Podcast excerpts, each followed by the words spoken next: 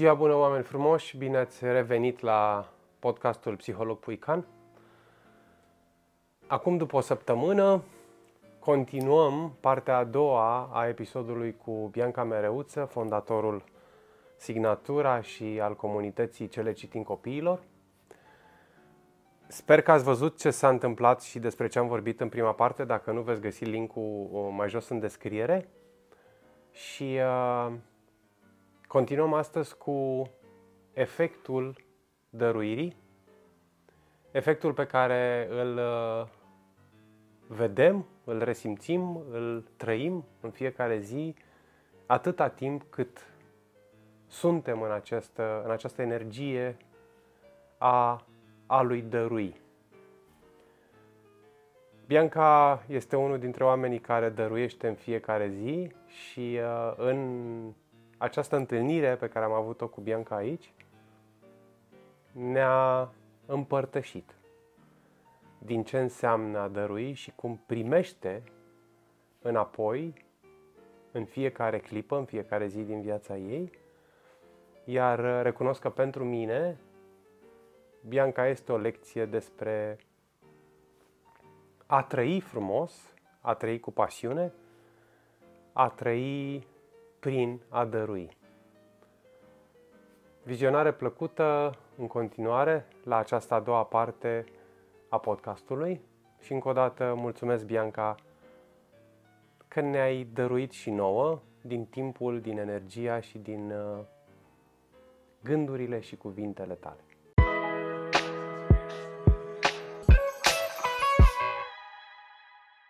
Vorbind despre iubire, o să vreau să revin la, la comunitate, să mai vorbim puțin așa, să terminăm traseul ei.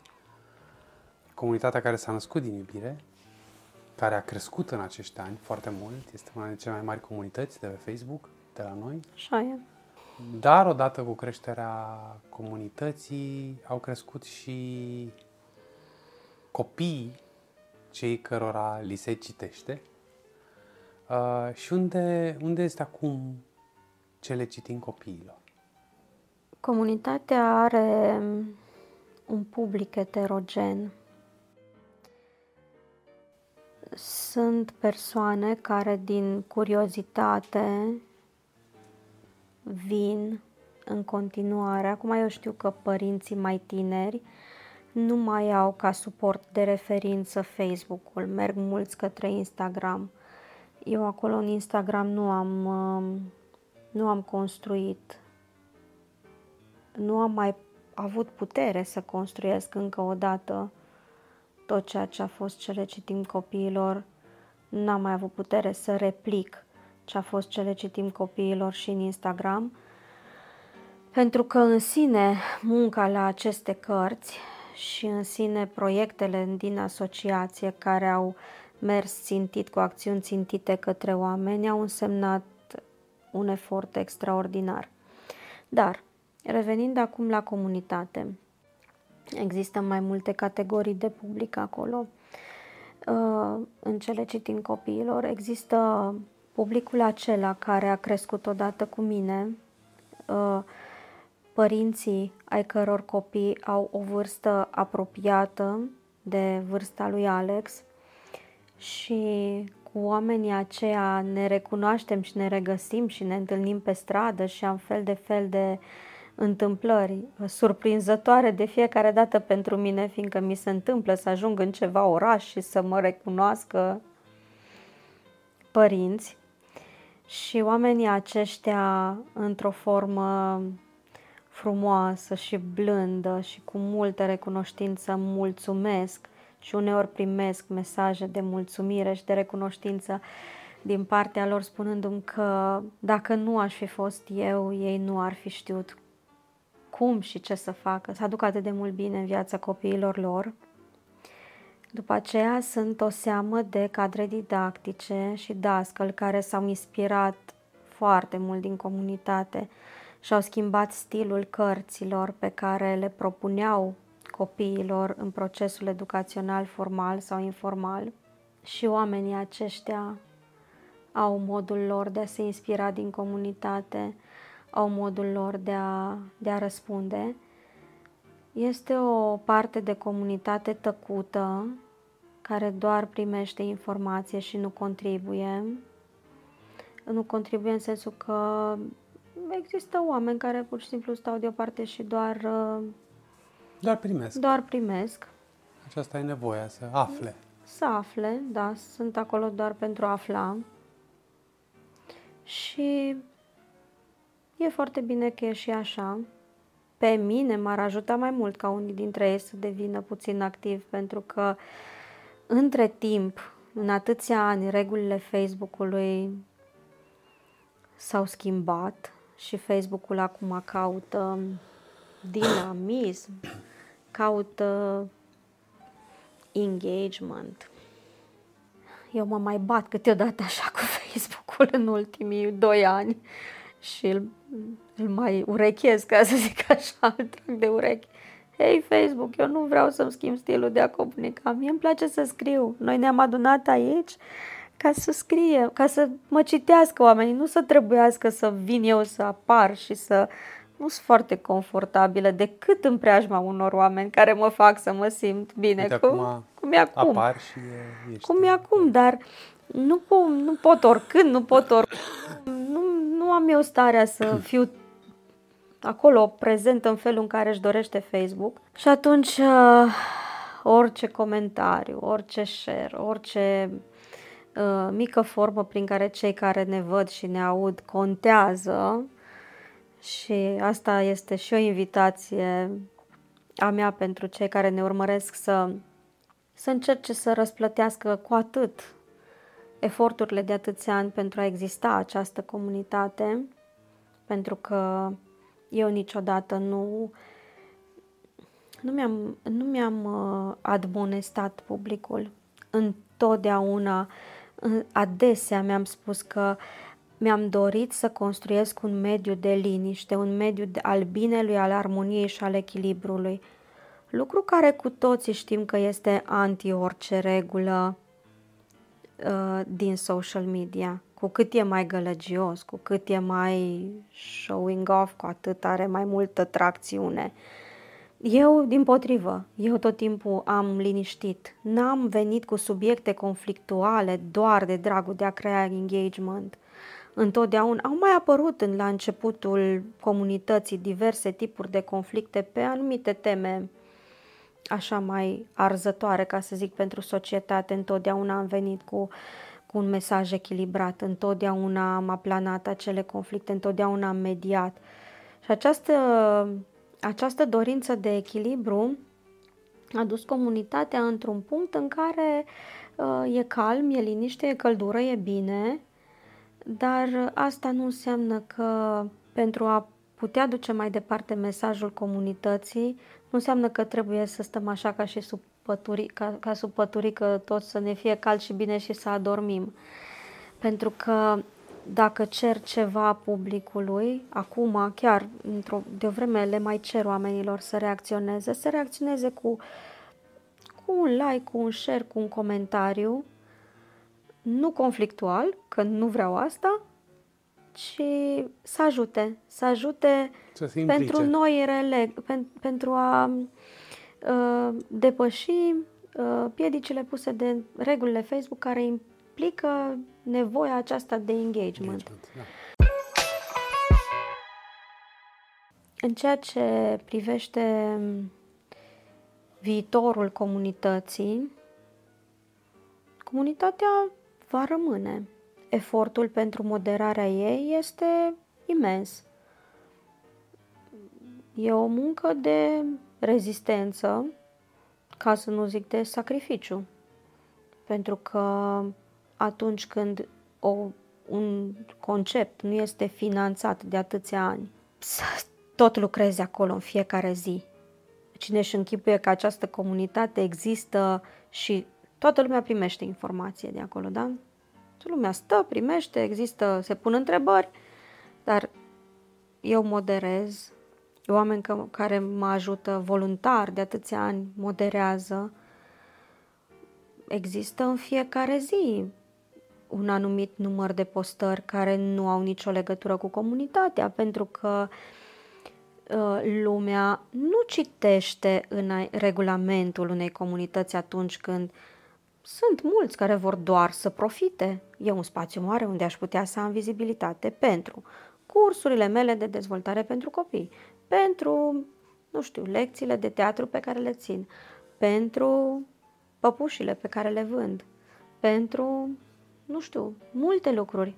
Apar foarte, foarte multă autopromovare apare care, pe care noi trebuie să o eliminăm pentru că există un regulament, Uh, la fel numeroase comentarii care iarăși trebuie moderate. Asta înseamnă niște ore de muncă zilnică.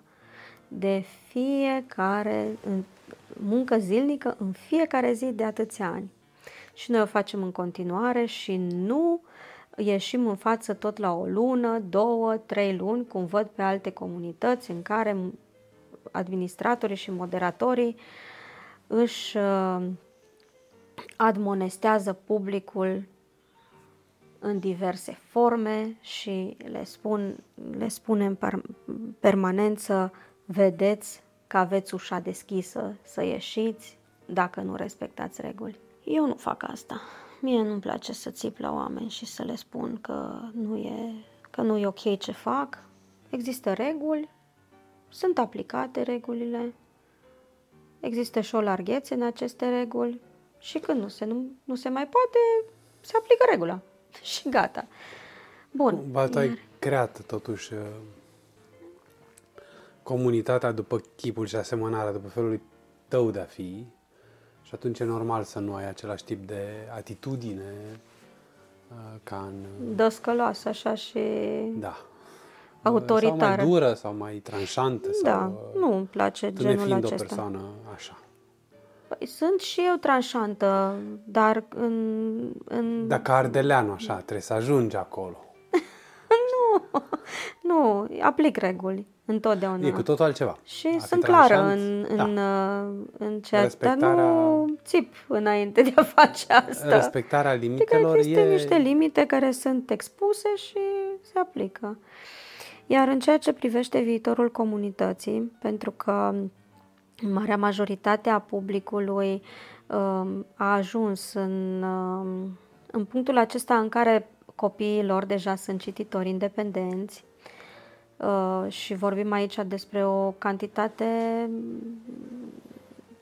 o pondere mare a publicului, uh, iar copiii lor uh, merg pe alte merg pe alte merg direcții. Pe Instagram, merg pe TikTok, TikTok da. merg pe... Părinții mulți se mai regăsesc în discursul, în discursul acestei comunități. Intenția mea este să, să lărgesc uh, subiectele de discuție din comunitate și să integrez uh, diverse subiecte din sfera educației generale pe viitor, pe lângă carte. Într-acolo se duce comunitatea, într-o zonă de educație, de educație generalistă, de educație formală și non-formală, de educație așa cum o văd eu, alături de oameni care au vocație pentru educație.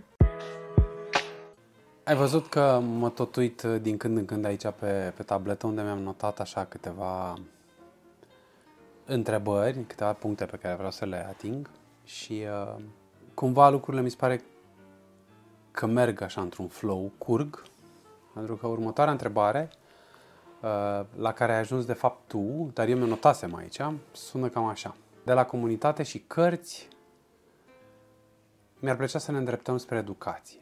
Și uh, așa cum te-am întrebat ce este cartea pentru tine, uh, nu o să te întreb ce e educația pentru tine, că tot mi-ai vorbit de ea, dar o să întreb cum vezi tu, ca un om specialist în educație, ținând cont de ce faci și de specializările pe care ți le iei, inclusiv în momentul de față în zona de educație, cum vezi tu educația în România la final de 2023? 2023 mă gândeam că peste vreo 10 ani.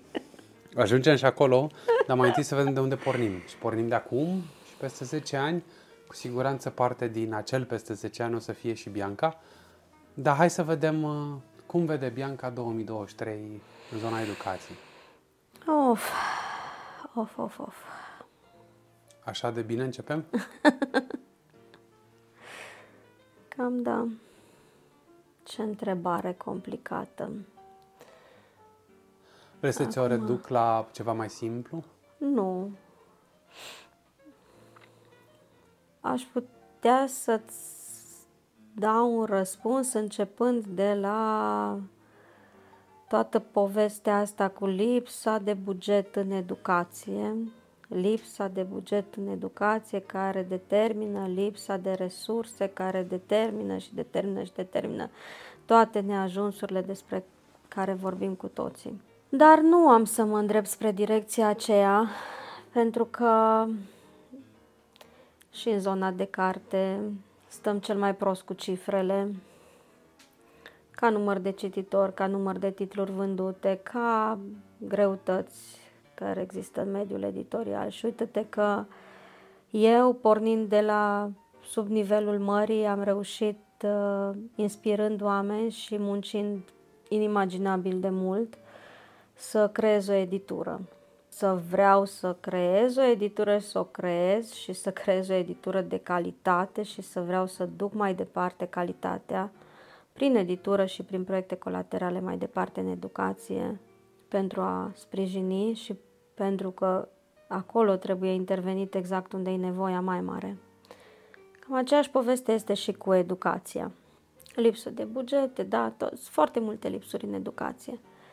Dar cea, cea mai mare și cea mai mare lipsă este cea la care revin.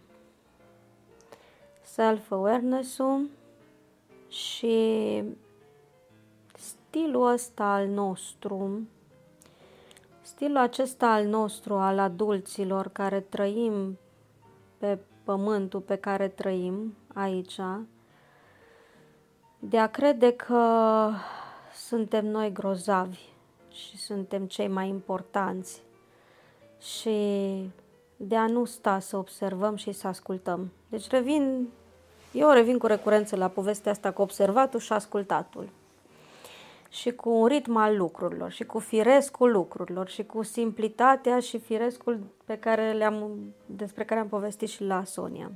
La mine totul se reduce la lucrurile astea. Când tu știi ceea ce ești și ești conștient despre ceea ce știi și despre ceea ce nu știi și nu încerci să pari altceva decât ești,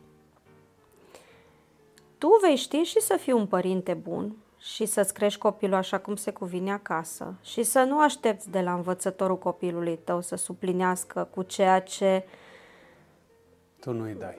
Tu nu-i dai și cu ceea ce poate el nu are. Și tu, dacă ești capabil să dărui puțin, vei dărui în relația cu învățătorul copilului tău? Dialog în primul rând, nu neapărat cadouri și ce știu ce, fonduri ale claselor și atenție și mama sărăcie știe ce.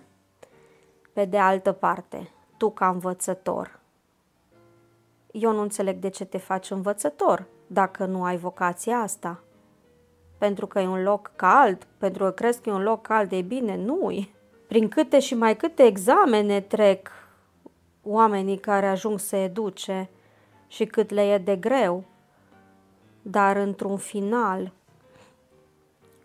totul se reduce la ce, la, la, la ce ajunge la copil, la ce rămâne înspre copil, la ce se dă înspre copil și deci la dăruire. La cum, la cum vedem copilul și cât de important este pentru noi copilul.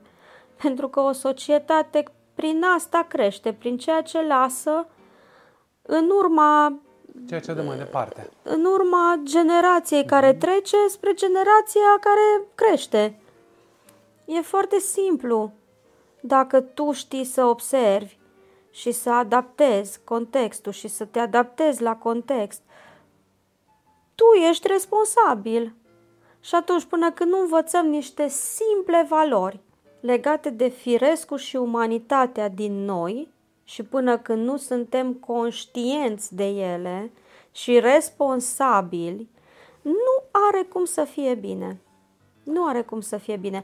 Dar, uh, iarăși, mai trebuie să mai învățăm ceva și să, să învățăm să apreciem pe cei care fac lucruri, să străduie să facă Asta bine. să te întreb. Totuși sunt în România astăzi, în zona educației, Inițiative. sunt și beacons of hope, sunt Da, și tineri, da, am văzut da. tineri Da, uh, da, implicați, da, cu vocație, cum ai spus tu, da, cu, uh, da.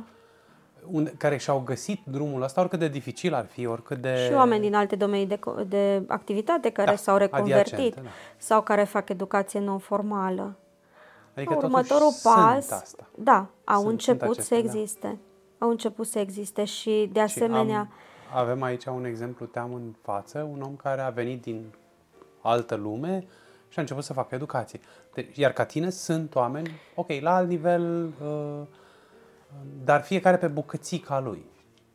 fiecare acum fiecare știe care este nevoia pe care a Te-am dorit să-și o întrerupt. împlinească și fiecare se duce acolo unde consideră că poate oferi ceea ce e el.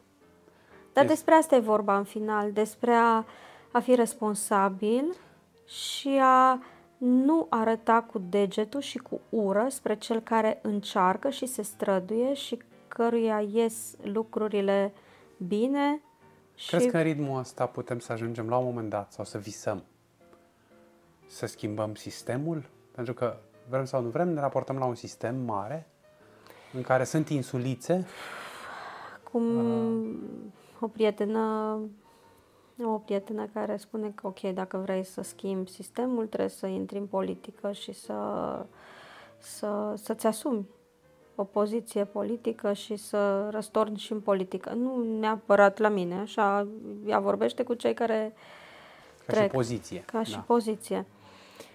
Dar sunt șanse? Acum, și de sus în jos și de jos în sus, masele se coagulează. Cu cât nevoia crește, cu atâta șansele sunt. Uh, România are încă clivaje mari între mediul rural, mediul urban.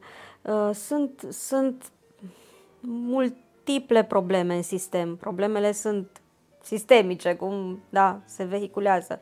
Dar uh, ideea este că acolo unde vedem și le identificăm, noi cei care știm și putem să facem ceva, să intervenim și să nu intervenim doar la nivel declarativ.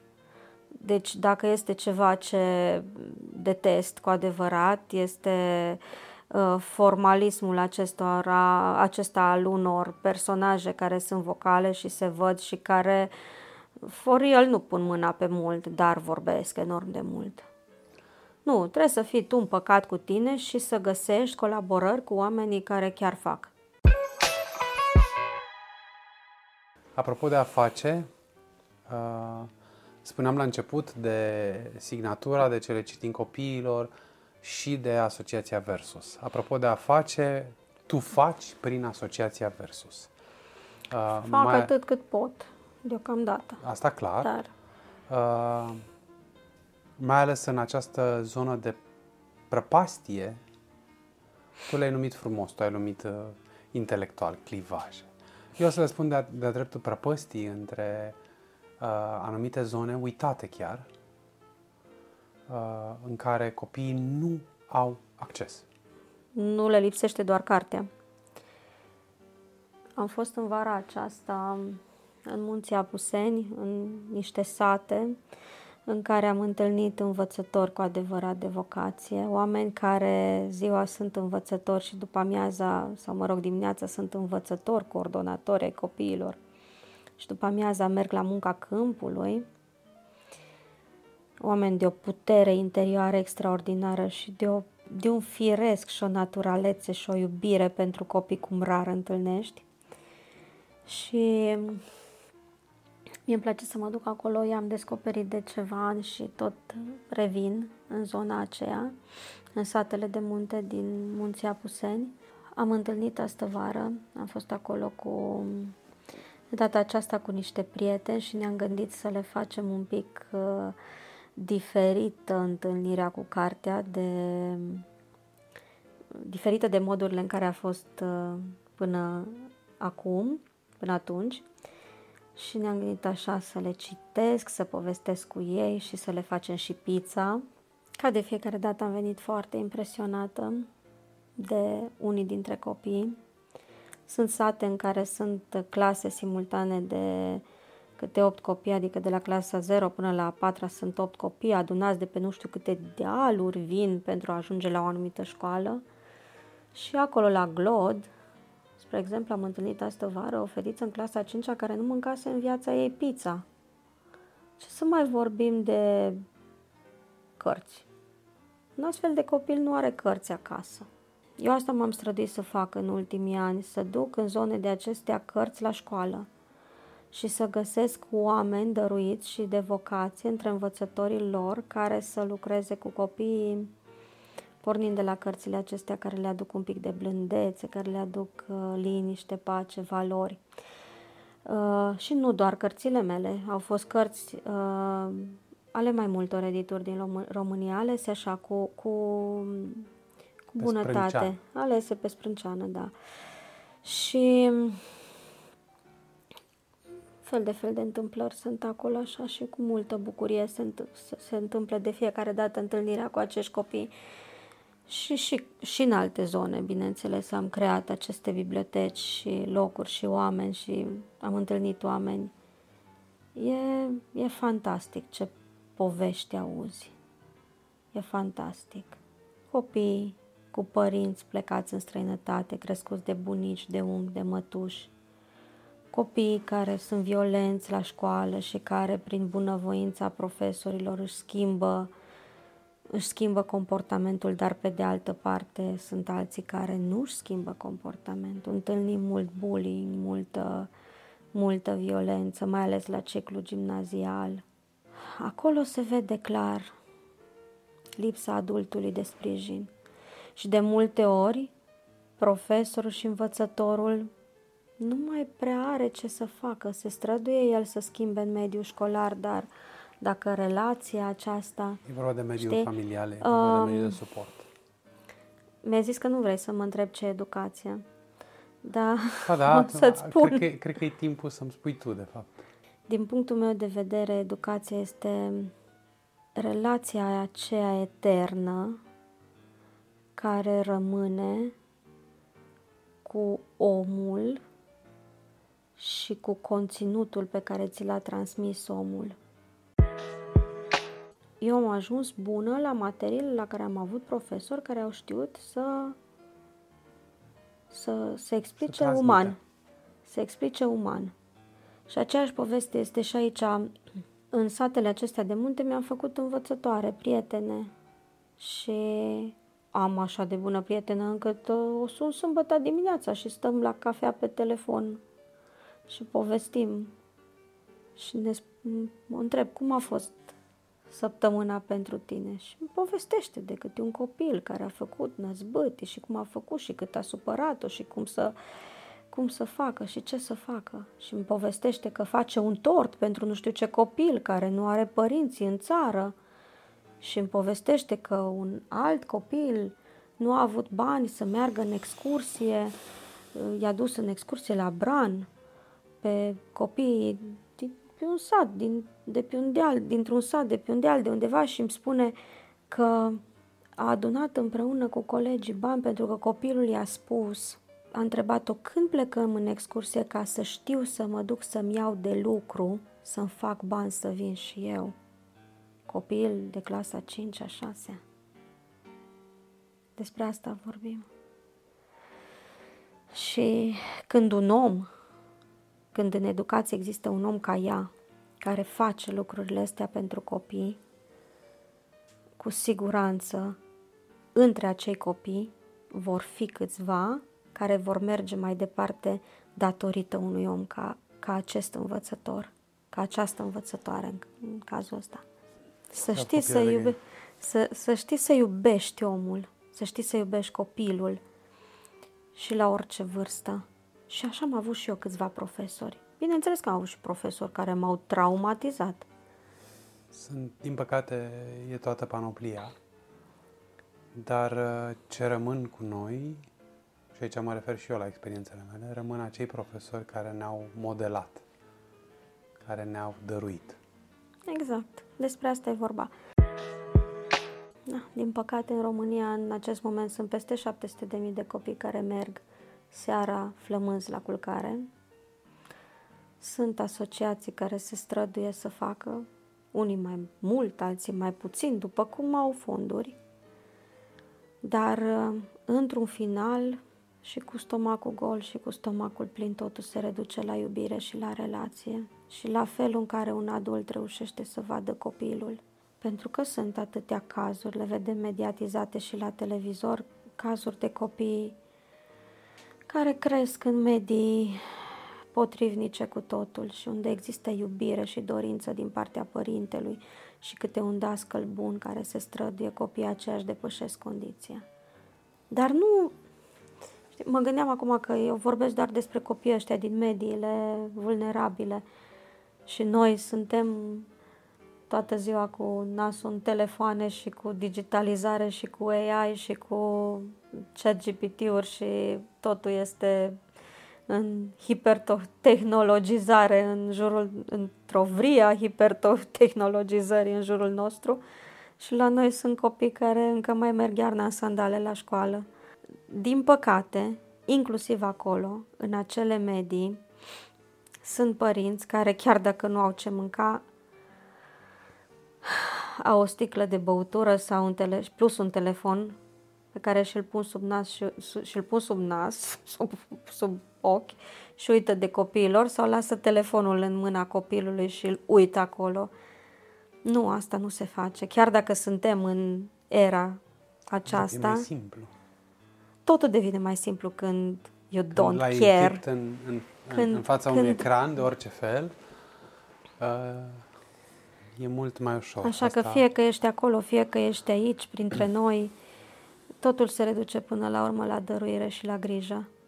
Și la cât de mult vrei pentru celălalt. Oricât ești de obosit.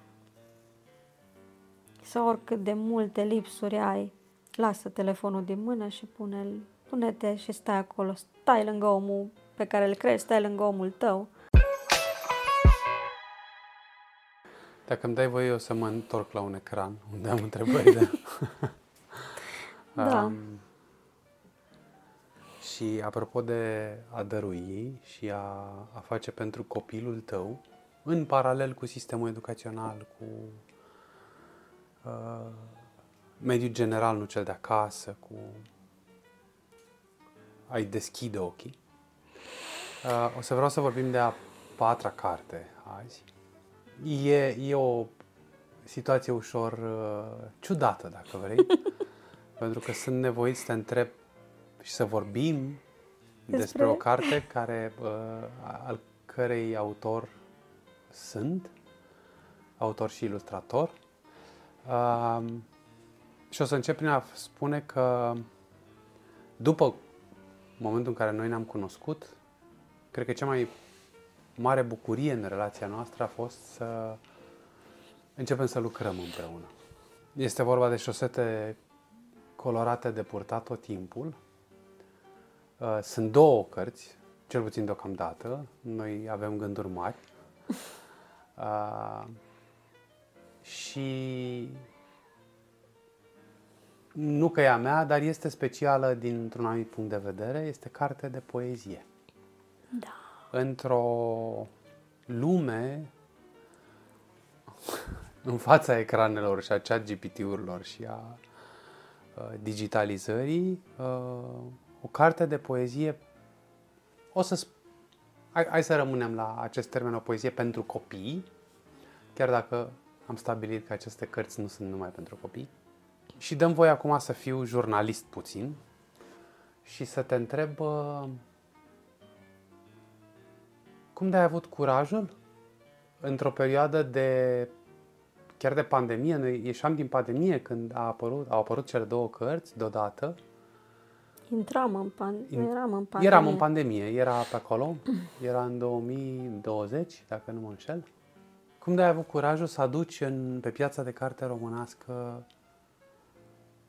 două, nu una, dar două cărți uh, și, și sora ei, uh, șosete colorate pentru animale prietenoase. Cum de ai avut curajul să aduci o carte de poezie a unui autor român, uh, practic necunoscut, curatorul, editorul, care a fost gândul lui? Eu nu am acționat ca editor. Un editor se gândește și la partea comercială. Aici chiar nu, la cărțile acestea nu a fost uh, despre asta. Sunt studii care atestă faptul că ritmul și rima poeziei autoreglează, ajută în autoreglarea copilului. Și în primii ani de viață, în primii 2-3 ani de viață, poezia înseamnă pentru copil o formă de a întâlni lumea și o formă nu doar de a întâlni lumea, o formă de, de a se simți în siguranță în lume. Copilul, când este în uterul mamei, îi aude inima, bătăile inimii. Ritmul inimii, da. Ritmul inimii. Poezia are ritm, iar în momentul în care copilul se naște, s-au făcut studii că dacă îi se citește poezie, ă, poezia o percepe ca o formă de a fi sigur, de a fi în de siguranță și de continuare a o formă de extrogestație, o formă de continuum, de conectare profundă cu adultul care îl uh, susține în creștere. Și atunci, uh, pentru mine, poezia, uh, poezia aceasta ludică pe care tu o scrii și poezia aceasta atât de colorată și de plină de învățăminte, a fost o formă de a crea un spațiu de siguranță în jurul copilului. De aceea m-am uh, avântat să public chiar două. Și pentru că cele două se completează foarte bine una pe cealaltă și pentru că vorbesc exact despre ceea ce este mesajul signatura, creșterea cu, cu liniște, cu siguranță și cu valori, etice și pentru că aduc multă veselie în viața copilului, pentru că e nevoie să învățăm de foarte mici să trăim cu bucurie și să vedem partea frumoasă a vieții. Și a fost foarte, foarte simplu pentru mine să spun da, pentru că am făcut-o pe studii neuro psihice Ai avut baza. Am avut baza asta. Nu, uh, nu m-am gândit la faptul că aceste poezii, că în România nu se cumpără poezie, că... Cum au fost primite? Cum a fost primită poezia în comunitate, în oamenii care apreciază, în, în comunitatea oamenilor care apreciază cărțile, signatura Foarte care le bine. caută? Foarte bine. Uh, Acum, în timp, cine a învățat ce înseamnă cartea signatura, pentru cine a învățat ce înseamnă cartea signatura, își mai contează dacă este poveste sau poezie. Eu mi-aș dori foarte mult, la nivel macro, să înceapă lumea să-și dea voie să citească poezie și să asculte poezie, pentru că este exact contraponderea la haosul în care trăim. Cu atât mai mult cu, cu cât tot ce înseamnă mesaj auditiv care vine spre noi, aproape tot care vine pe canalele media este violent și foarte violent. Mă rog, ca reflexia a lumii în care trăim. A lumii în care trăim.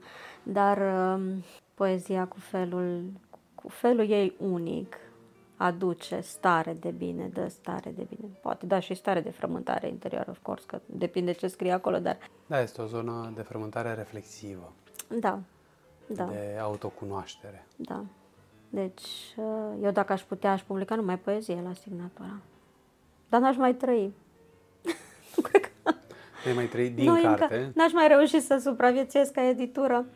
Pentru că, din păcate, da, toate cifrele acelea care nu sunt niște statistici așa mute și oarbe, sunt cifrele care atestă care atestă felul în care noi, uh, noi ca națiune, noi ca popor, noi ca societate înțelegem cultura și arta și frumosul și binele. Știi, parcă noi nu vrem să ne fie bine câteodată, parcă noi lucrăm împotriva noastră. Da, este acest spirit Sunt- sunt, sunt- balcanic. Da, uh, sunt uh, cifrele spotrivnice. Dar dacă ar fi după mine, eu tot ce aș publica aș aduce în versuri. Oricum, în uh, signatura e mai multă poezie. Uh, Ai mai publicat și cărți uh, de poezie dincolo de acestea două. Da, da. Iar uh, Și marea poezie, dacă. la asta vreau să ajung, la Dacă, al lui Kipling. If. Uh, Iar acea carte, dincolo de poezia în sine, poate considerată cel mai, cel mai mare poem al tuturor timpurilor, poate, de către unii. Printre, Printre, cele mai da, mari printre poeme cele ale mai mari. tuturor timpurilor. Um, dar dincolo de conținutul, de cuvântul din uh, poezia lui Kipling, din Dacă, cartea Dacă este un obiect de artă. Și o să vreau să fac așa o, o acoladă spre ce vorbeam mai devreme, spre ilustrație, spre ilustratori, spre limbajul imaginii asociat limbajului cuvântului. Atunci când te duci într-un târg, în principiu în Bolonia, de cel mai mare târg de carte pentru copii și nu numai, uh, și te plimbi între mii, zeci de mii de titluri, Sute de mii de titluri. Ok, am vrut să fiu mai, mai pământean, așa. Cum alegi acel obiect de artă pe care îl aduci la signatura din perspectiva asta a limbajului imaginii? Aș putea spune simplu, sunt foarte selectivă, dar nu e așa de simplu. În anii mei de creștere uh, profesională și în anii în care am învățat, mi-am petrecut vreo câțiva analizând imagine și urmărind toate valențele comunicaționale ale imaginii și modului în care imaginea lasă urme în sufletele noastre. De la gestică, mimică, în cazul în care imaginea, în imagine exista prezență umană, uh, până la felul în care cromatica și linia și forma uh, impactează interiorul nostru și după aceea de la modul în care o imagine gata creată, plasată într-un anumit context, ne atrage atenția sau nu. Asta a însemnat până la urmă parte mare din studiul meu pentru a crea uh, publicitate care să atragă cu adevărat publicuri către un produs, către un Către client, concept da. uh, către un concept. Uh-huh. Să, vină, im- să vină privirea spre un concept și prin ochi să intre unde trebuie ca să existe o acțiune. O acțiune spre cumpărare, spre dorință, de fapt, într-un final, spre activarea dorinței. Anii aceia de analiză au fost continuați cu ani, foarte mulți ani de um, audit și de muncă, muncă reală pentru clienții pentru care lucram branding și atunci uh, s-a format, mi s-a format ochiul la Ți-ai fel, educat ochiul. mi s-a form, da, mi-a educat ochiul în așa fel încât uh, nu am nevoie de mai mult de 5 secunde pentru a uh, spune vreau sau nu vreau asta. Sunt foarte multe uh, momente în care vreau ceva în funcție de cum arată coperta, iar în momentul în care deschid cartea și citesc textul, abia atunci pot să spun că întregul intră în cadrul pe care l-am creat, intră în conceptul pe care l-am creat, intră în ceea ce vreau să înglobez și să duc mai departe. Pentru că signatura este despre un concept, este despre educația pentru valori, educația etică, despre crearea unei, unui filon moral în copiii care cresc. Toate cărțile noastre sunt despre valori și despre diversitate în frumusețe. Cred că România are foarte mare nevoie să nu mai vadă în frumusețe doar niște stereotipii și niște linii care au ajuns prin sistemul de învățământ sau prin media către copii uh, și valori precum blândețea, diversitatea, stilurile diferite, coroborate cu mesajele textuale care vin din zona aceasta valorică de formare a caracterului uman, dacă atunci, dacă găsesc mesajele care coroborează toate aceste aspecte și aduc împreună într-o carte toate aceste aspecte, atunci știu că acea carte este pentru, este pentru, pentru signatura. Acum, eu la început, când am mers la Bolonia în urmă cu 7-8 ani, prima dată, cu siguranță m-am comportat ca un profan, ca să zic așa, pentru că în momentul în care intri în lumea aceea colorată și imensă, nu știi unde să te mai uiți. Este fantastic ce este acolo. Zeci de mii de metri pătrați de copertă lângă copertă și carte lângă carte. Cum o alegi pe aceea care este pentru tine? De aceea eu am fost de trei ori la Bolonia înainte să fac editura. Și, practic, dacă ar fi existat în România edituri care să vrea să colaboreze cu mine, eu nu cream, nu cream signatura. Eu am fost uh, rând pe rând uh, respinsă de editurile mari din România, uh, spunându-mi se că este prea necomercial ceea ce, ce vreau ce eu. Propui. Ceea ce propun am luat un împrumut și am început o editură care are un drum și care va avea un drum, pentru că eu cu această editură vreau să fac educație. Pentru mine nu este despre cifre de afaceri imense și uh, despre a vinde pentru că trebuie să vând, pentru că ăsta este scopul unei edituri. Nu este doar despre asta, da, trebuie să supraviețuim și trebuie să trăim frumos cu toții trebuie să, ar trebui să trăim frumos din ceea ce practicăm și ceea ce profesăm. Și să nu ne lipsească lucrurile de bază, mai ales dacă suntem buni în ceea ce facem, ca să nu, ca să nu adunăm ca frustrări frustrarea, da. și, să, nu, și să, să ne fie ușor și să mergem mai departe și să facem cu drag în continuare ceea ce facem, dacă facem cu pasiune. Însă, în momentul în care uh, eu chiar cred că aceste cărți pot transforma oameni. Nu există să nu reușesc. Nu există. Este, o, este un început.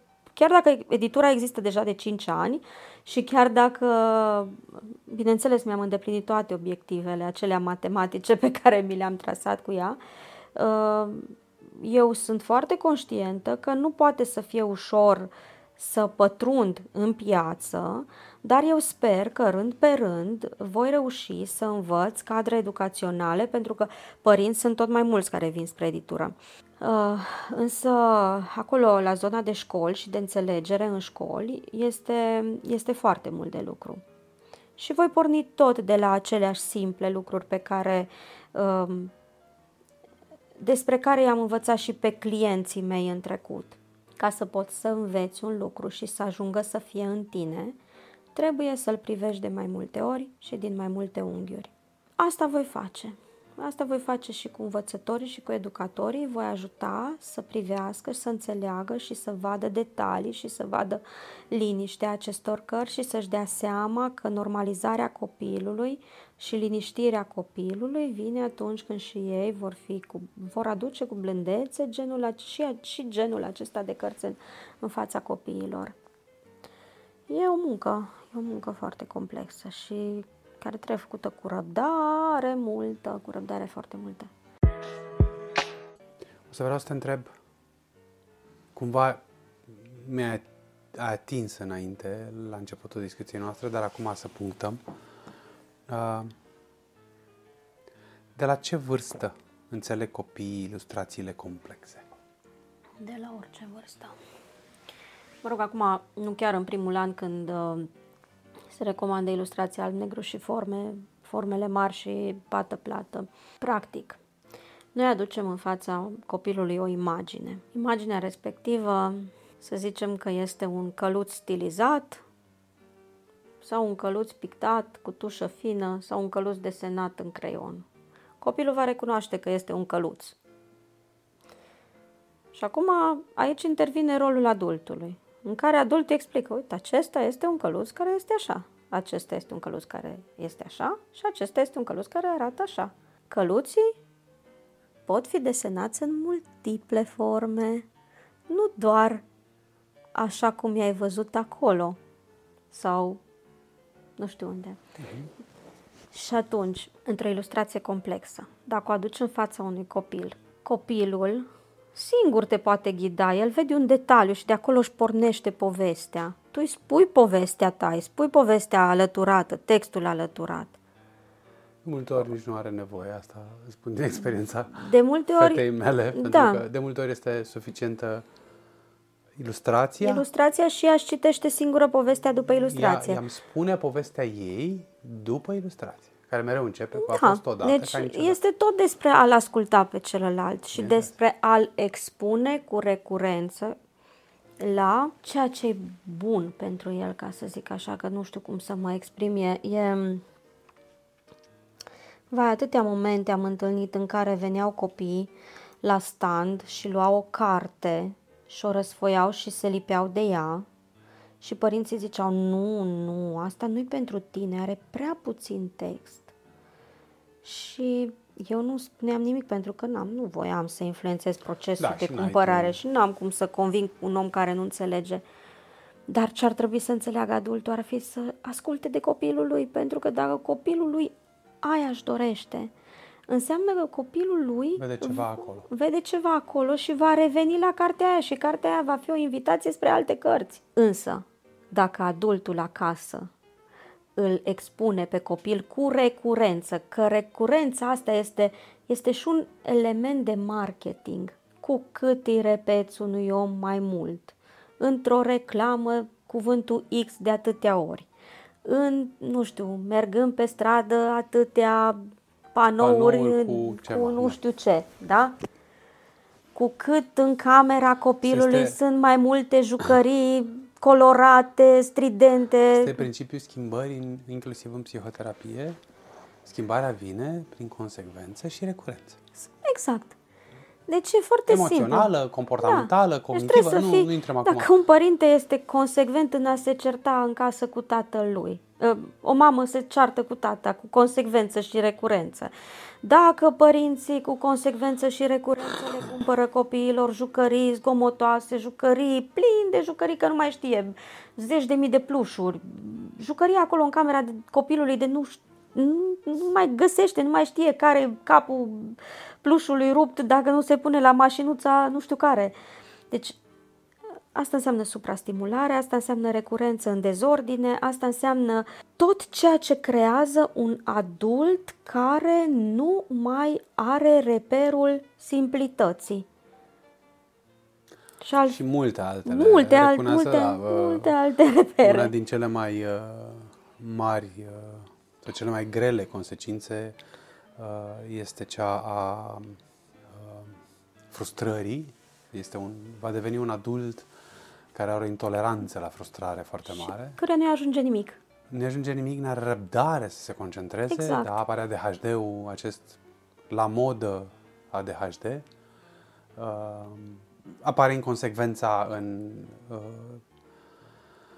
viața ta cu tine, în modul în care tu te uh, expui și te raportezi la tine, tu la ceilalți, tu la lume și de aici intrăm în uh, în multe, multe lume, probleme. Într-o lume foarte mare în care, sigur că lucrurile astea, uh, fiind la podcastul ăsta, îmi permit să spun că foarte multe din ele, ca să nu dau un termen de ăsta așa... Pornesc din copilărie, nu? Pornesc din copilărie, odată, și doi, ele se pot vindeca. Dar se pot vindeca cu răbdare, cu o nevoie fundamentală a schimbării Și cu recurență în a face și altceva. cu recurență în, a, în schimbare. Pentru că schimbarea vine doar din consecvență, recurență. Și despre asta și vorbesc continuu. și eu cu cărțile acestea, pentru că expunerea cu recurență la un limbaj violent provenit din cărți și nu vorbesc despre violența aia că nu știu cine i-a zis prostule într-o carte Sau da, căpcăunul că, nu că știu ce a unul nu făcut știu ce a sau- da, da, da. Făcut. Nu despre violența asta vorbesc. Aia este chiar indicată, nu Da. intrăm acum în discuții, Da, dar asta copiii este un au... subiect separat. Da. ci despre uh, violența necreatorilor de carte. Adică există oameni care scriu cărți și desenează niște lucruri care nu sunt cărți de fapt, dar care sunt aduse și introduse în sistemul educațional și puse pe chioșcurile, pe, pe tarabe, pe chioșcuri, la vedere în fața copiilor și pentru că părinții lor nu știu ce să aleagă, aleg aia. Costă 5 lei, costă 10, costă 15. De Da. multe ori Și după presupun că ai aceea, în- văzut. la adultețe, terapia îi costă zeci de milioane de lei. Da? Ca să se E, repare. Nu, nu e Printre chiar atât de altele. scumpă terapia, dar, uh, dar merită. Da. ai observat acest lucru? Um,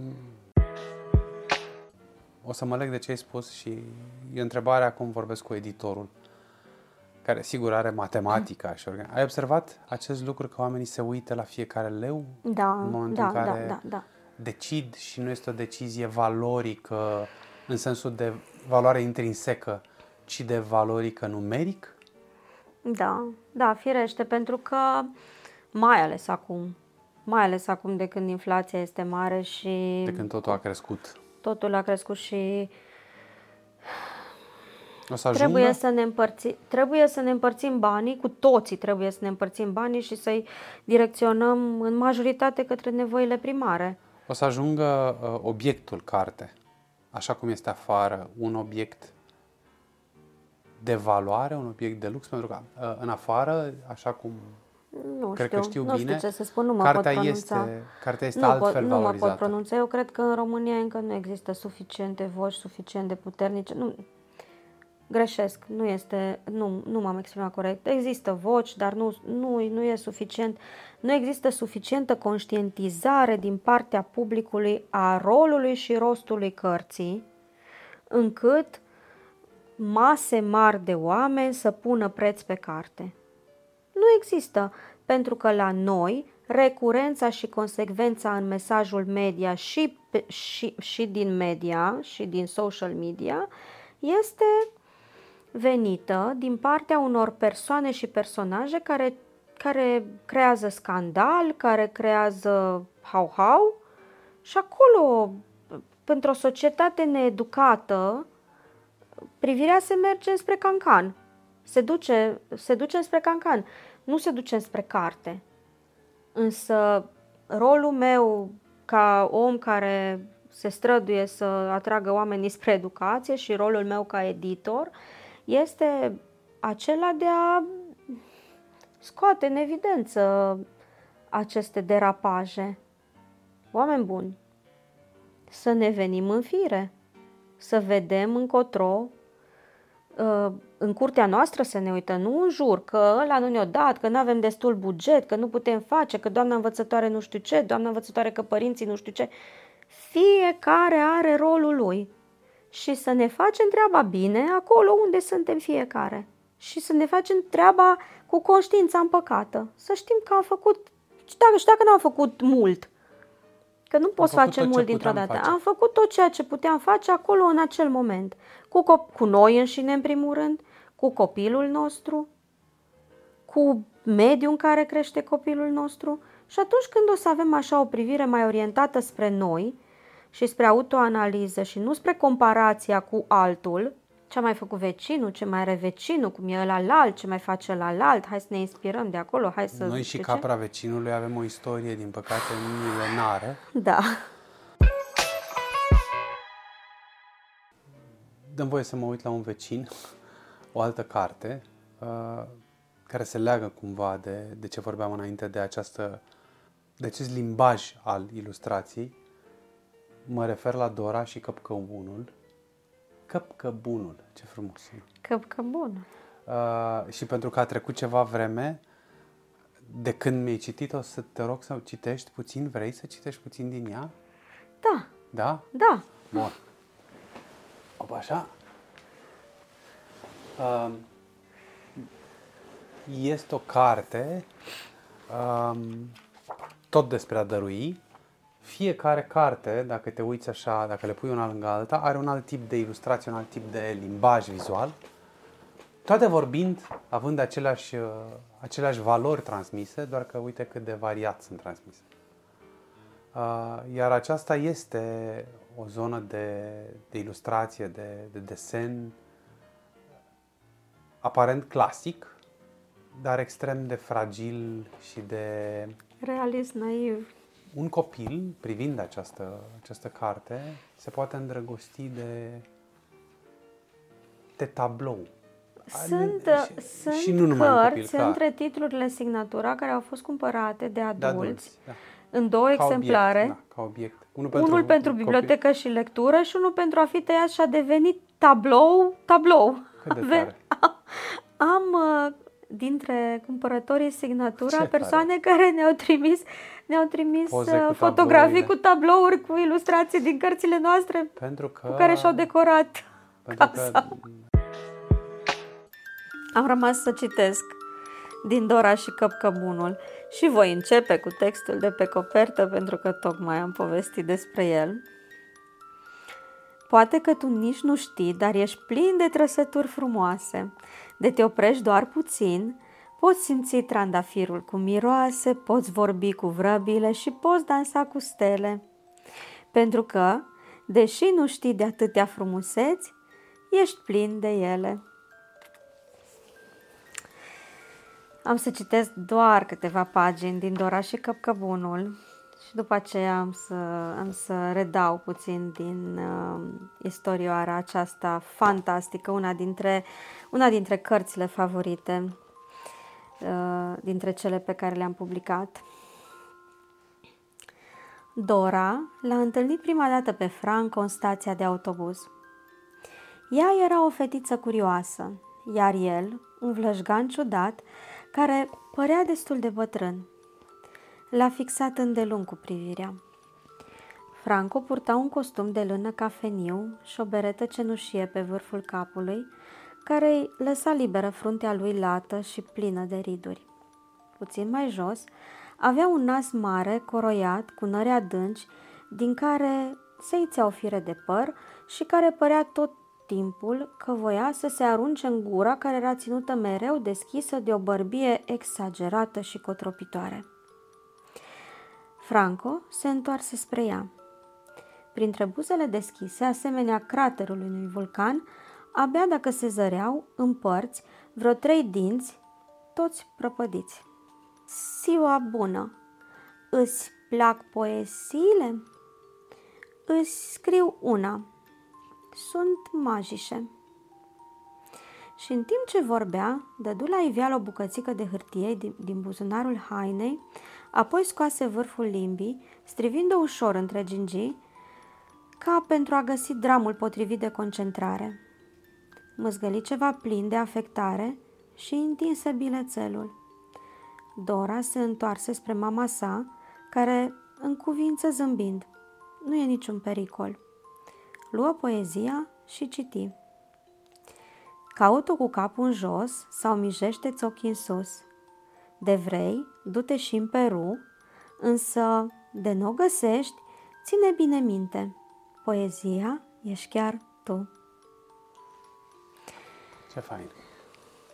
Eu cred că această carte este una dintre cele mai frumoase declarații de dragoste pe care Mateo Razzini a oferit-o educației non-formale sau educației făcute cu oameni de vocație, cu oameni care trăiesc în nebunia lor de a face bine și frumos în lume. Pentru Căpcăbuni. Că, că buni, exact. Uh, pentru că nu doar că vorbește despre magia poeziei, care prin Dora merge mai departe, pentru că acest căpcăbun îi dăruiește Dorei 15.555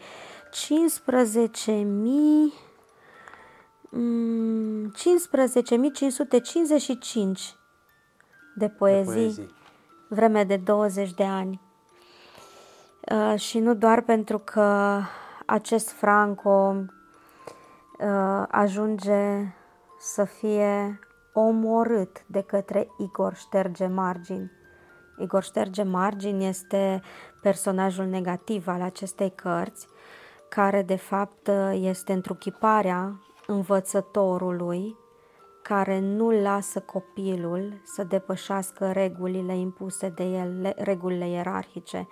Genul de învățător și educator care uh, nu lasă copilul să fie creativ, care nu lasă copilul să fie liber, să se exprime, să-și dăruiască interiorul în procesul educației. Și da, uh, asta este o carte în care binele învinge. Crezi că putem să adaptăm un întreg sistem la individualitate, la faptul că fiecare copil este unic, uh, la această multitudine, complexitate de interese, de lumi interioare. Era la un moment dat o, o caricatură pe cât de adevărată pe atât de sinistră, în care era o, o sală de clasă cu multe animale, leu, elefant, păsări, tigru, cal. Și era un profesor care spunea, ok, astăzi toți vom învăța să zburăm. Cam asta este educația sistemică, în care toți trebuie reduși la aceeași uh, acțiune, la aceeași valoare, la aceeași... Uh, mai e atât de...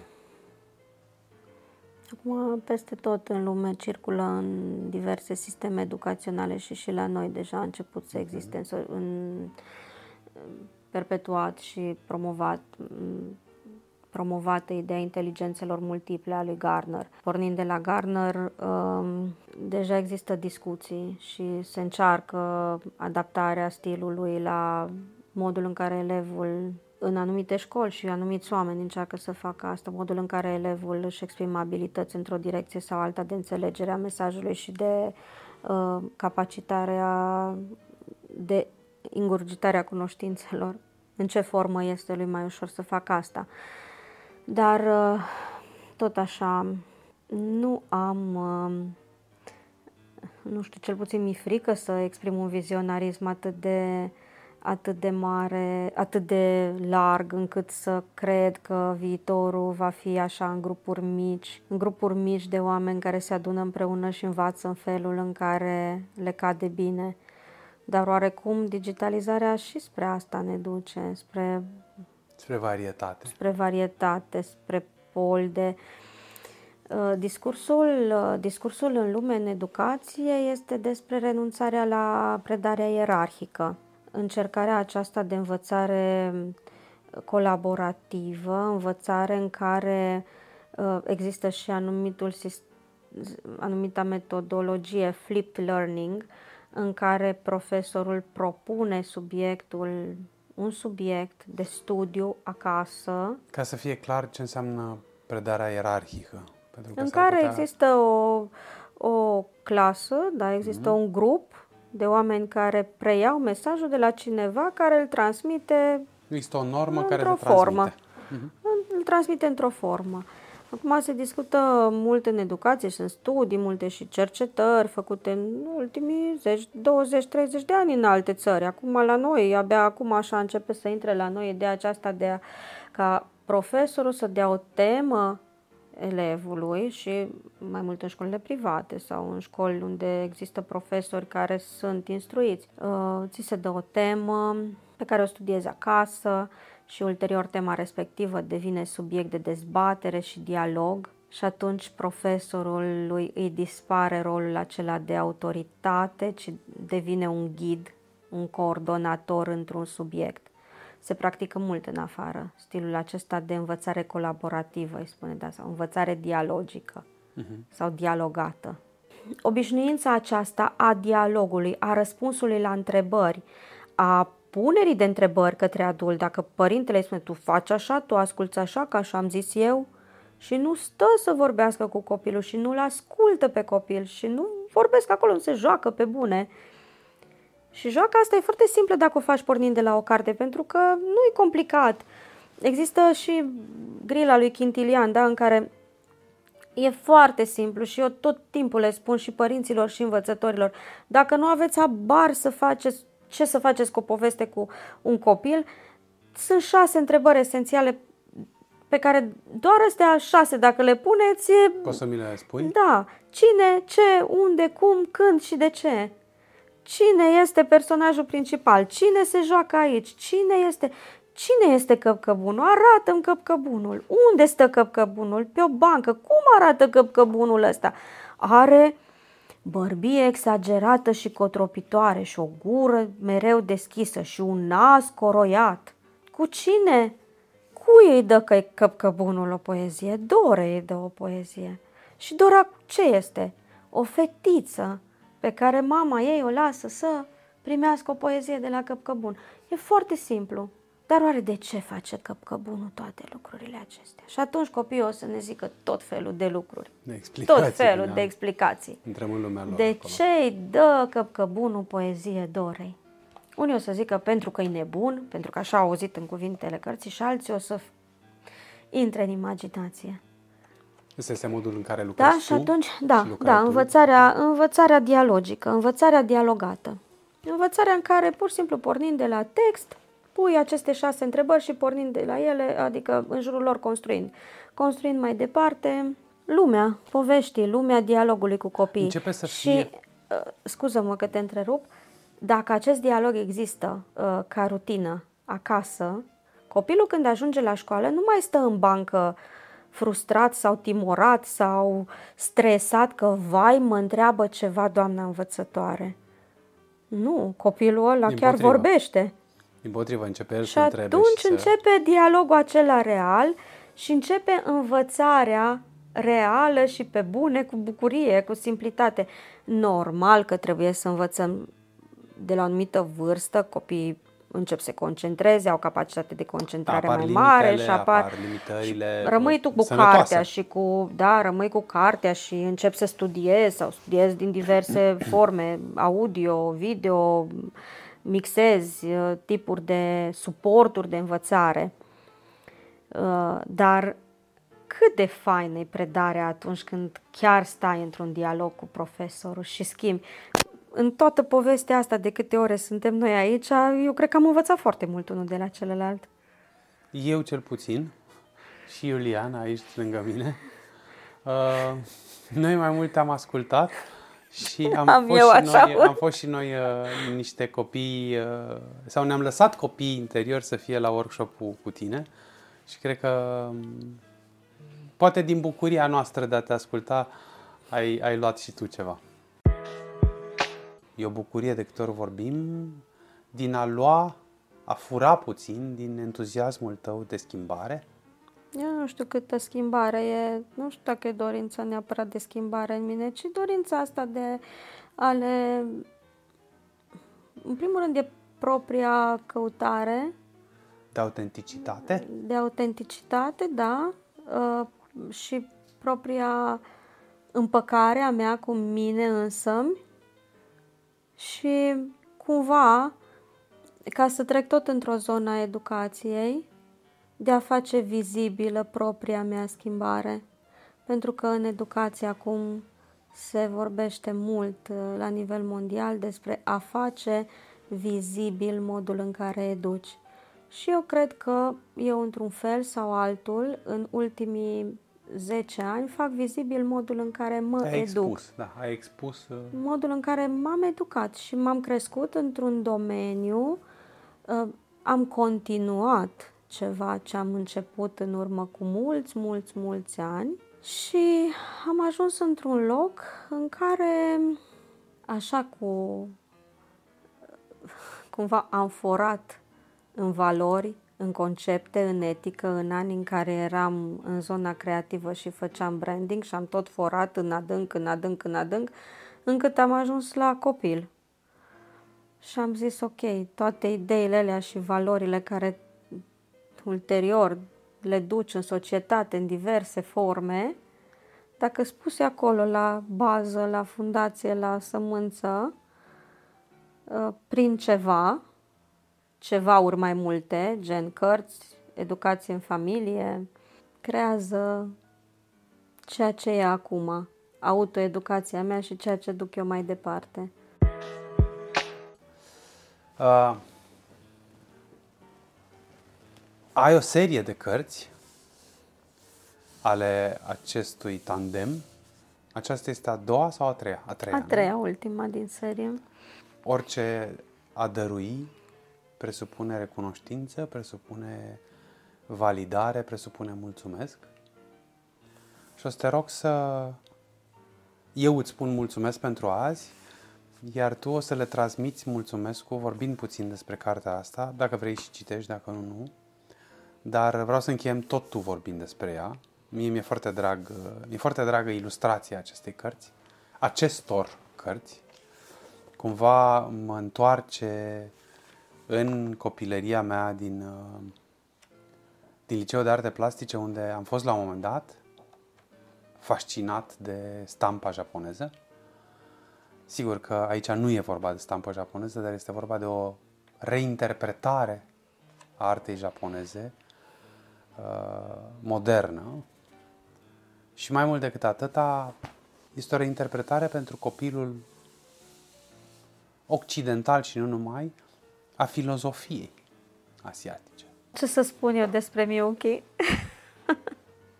Sunt câteva cărți de referință în portofoliul Signatura, cărți care au fost uh, foarte, foarte iubite de public. Prietenul meu de noapte bună, Negustorul de fericire și undeva pe același loc seria poveștilor, poveștilor în versuri cu Miyuki.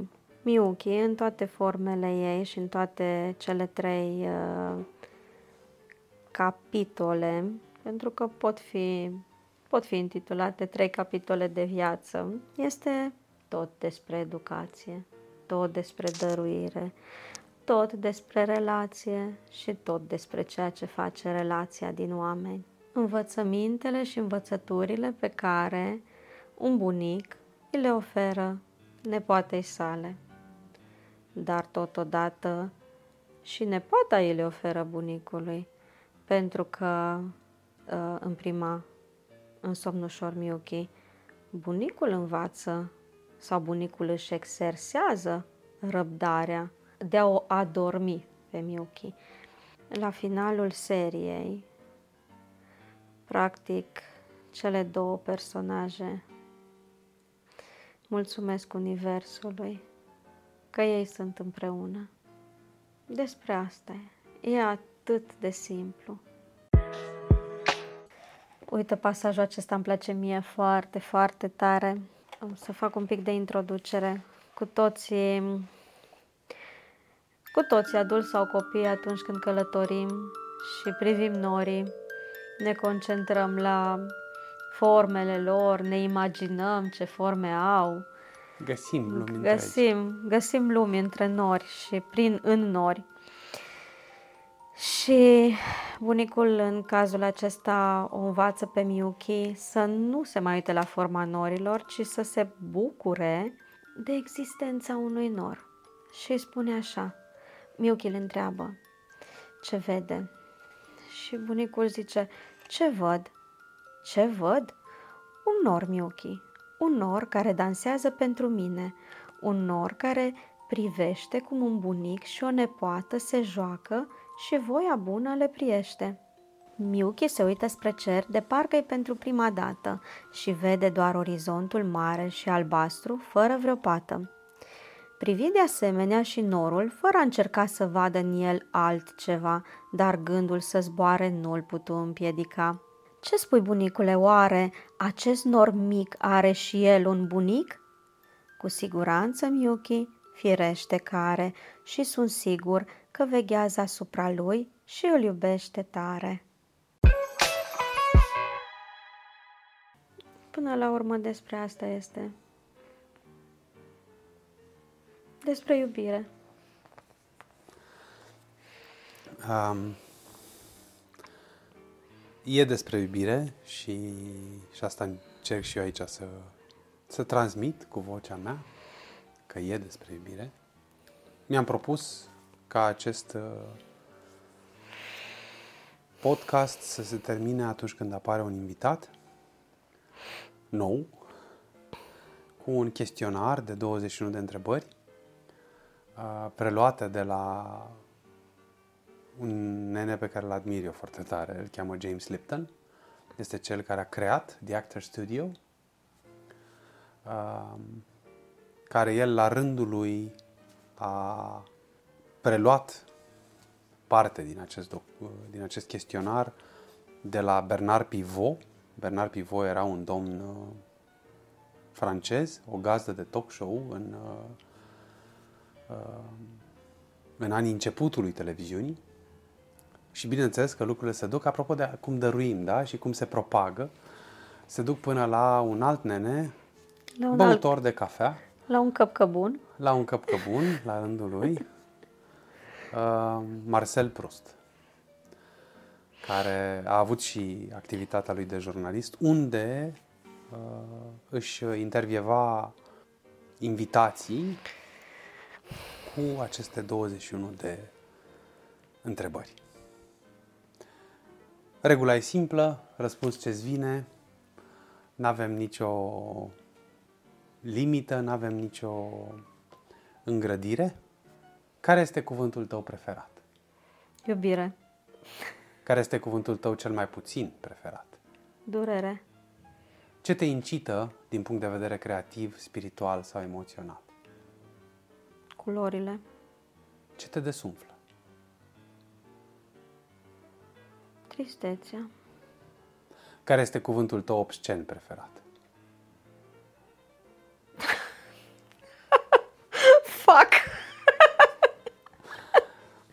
Care este defectul tău cel mai mare? Iubirea. Care este calitatea pe care o prețuiești? Iubirea. Cum îți imaginezi fericirea? Ca o îmbrățișare. Blândă și bună. Care este culoarea ta preferată? Alb. Care este floarea ta preferată? Frezia. Eroul sau eroina preferată?